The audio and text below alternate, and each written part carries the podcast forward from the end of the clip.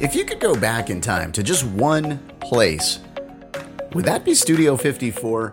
After I tell you about it today, it might be. this is today. Welcome to This Is Today, the podcast that features the stories that make this day unique. It's Monday, April 26th, 2021. I'm Russ, and here's what you need to know about today. Well, it's National Pretzel Day today, um, meaning you can eat as many pretzels as you want legally. Yeah, I, I buy those little frozen packs of pretzels. I forget who makes them, but throw them in the fridge every once in a while. You microwave them for like 30 seconds. They're awesome. And they get the little salt packet with the big salt. Um, yeah, I always go a little overboard on that, but it, they're amazing. Uh, yes, I know I don't have an Auntie Anne's in my, you know, house here or uh, Hot Sam used to be the pretzel place. I don't even know if that's around anymore. Um, but, uh, yeah, you know, if, if they are, they're probably offering a deal because I know that Auntie Anne's is uh, giving away pretzels and prizes. Uh, they're doing that all day today. So if you really have that craving for pretzels, uh, you you may want to go do that today because you can get it for free. Yeah, there's uh, more than five hundred million dollars worth of pretzels sold in the United States each year. It's a lot of them, right? Eighty percent of those pretzels are made in Pennsylvania, and that is where hard pretzels originated. Yeah, and of course, you know, I've got to tell you about the largest pretzel. Well, that weighed in at 1,728 pounds in San Salvador, El Salvador. That was uh, back in October of 2015. Um, and, and okay, we can talk about weight, but when you think pretzels, you think the big twisty thing, right? So how big was it? Well, it was 29 feet uh, by 13 feet. So uh, no word on if they ate it or not, or no word on how big those little salt crystals were on this thing. They must have been like uh, bowling balls, I would guess. Uh, of course, the big breaking news, if I were CNN um, on pretzels, would be that a pretzel almost killed a president. Yeah, I, I actually remember this being breaking news on CNN uh, back in, uh, what was it, 2002. Uh, George W. Bush was, uh, you know, enjoying a football game and eating some pretzels and uh, he started to choke. He actually lost consciousness for a while. Uh, he was watching the uh, Baltimore Miami NFL playoff game, and um, yeah, they had to pick him up off the floor and I guess give him the Heimlich. I don't know. What are you going to do? Pretzels, I guess, can kill. Uh, that's my warning for today. Pretzels can kill. Okay. It's also uh, National Dissertation Day. And I've had a few people that have had to do this, and I hear those can kill as well. That's a lot of work. Uh, it's also National Help a Horse Day today, National Kids and Pets Day today, and National Richter Scale Day. Well, we're going to shake the Richter scale today because we are going to be talking about Studio 54, and we're going to do that right after this. Right with confidence just head over to the description of the podcast, click on the link for Grammarly, and sign up. All right. Hey, I got to thank uh, some of our new listeners. We had a record week on the podcast last week, a little over 2,000 downloads. Awesome. Thank you for listening. All right, uh, let's get into our events for today. On this day, one of the biggest manhunts in history ended in 1865. It ended at a farm near Bowling Green, Virginia. Union soldiers received a tip that John Wilkes Booth, the assassin of Abraham Lincoln, might be hiding out at that farm. Well, this was 12 days after the shot that killed Lincoln was fired at Ford's Theater in Washington, D.C. John Wilkes Booth was asleep inside a tobacco barn at the farm. Union soldiers decided to set the barn on fire to get Booth to come out. Well, there was gunfire, and Booth, who tried to shoot his way out, was shot and killed. Or was he? Okay, not exactly case closed here.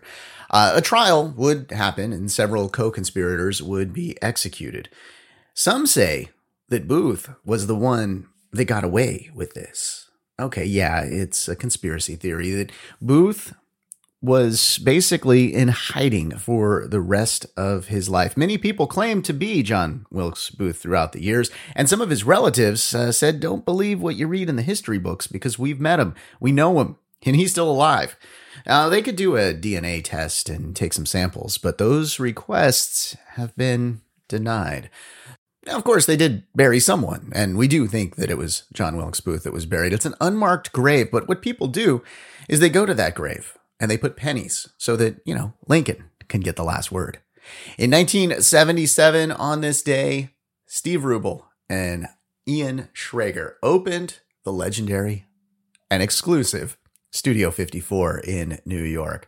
As I mentioned early in the podcast, if I could time travel back to one spot in time, going here would be pretty darn cool because you've got celebrities, like the top celebrities, hanging out with you. You've got like Mick Jagger sitting at a booth and uh, Brooke Shields. Uh, now, the thing is, yeah, Brooke Shields. Uh, you're thinking, wait, was she old enough to be in there? Uh, probably not. Neither was Drew Barrymore, but they were allowed inside because it wasn't really about their age. Uh, yeah, they were under 21. Uh, it was about their celebrity status, and they wanted to get all these celebrities inside. In fact, if you were a celebrity, you could pretty much get in whenever you wanted to. If you were not, well, you stood in the line outside with thousands of other people. So I guess if I went back in time, I would just be stuck in that line because I'm not a celebrity unless maybe I, I, I dress like somebody. Yeah, people would try that. people would try to put on clown suits. They'd put on like, they'd come in like riding a horse, like whatever they could do to get into the club. And generally the bouncers would say, eh, no, not you. Next.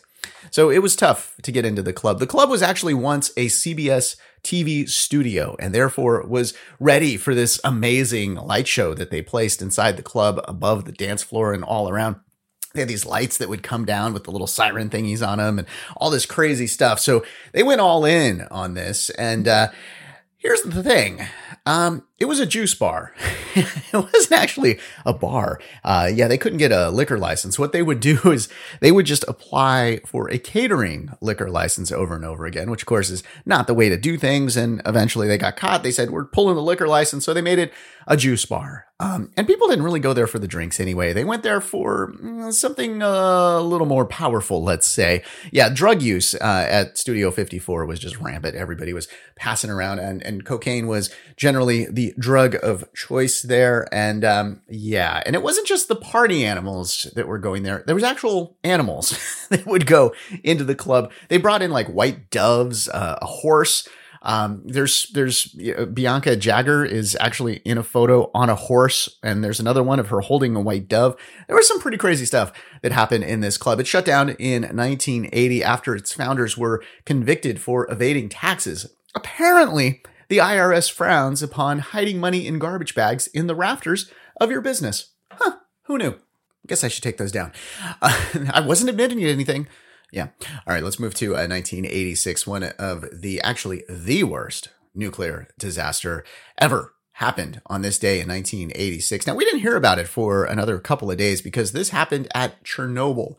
Um, yeah, well, the Soviets didn't want to release the news. The only way that we figured out about it was nuclear power plants in other countries were registering like they thought they had a leak because they were registering the nuclear fallout in the air.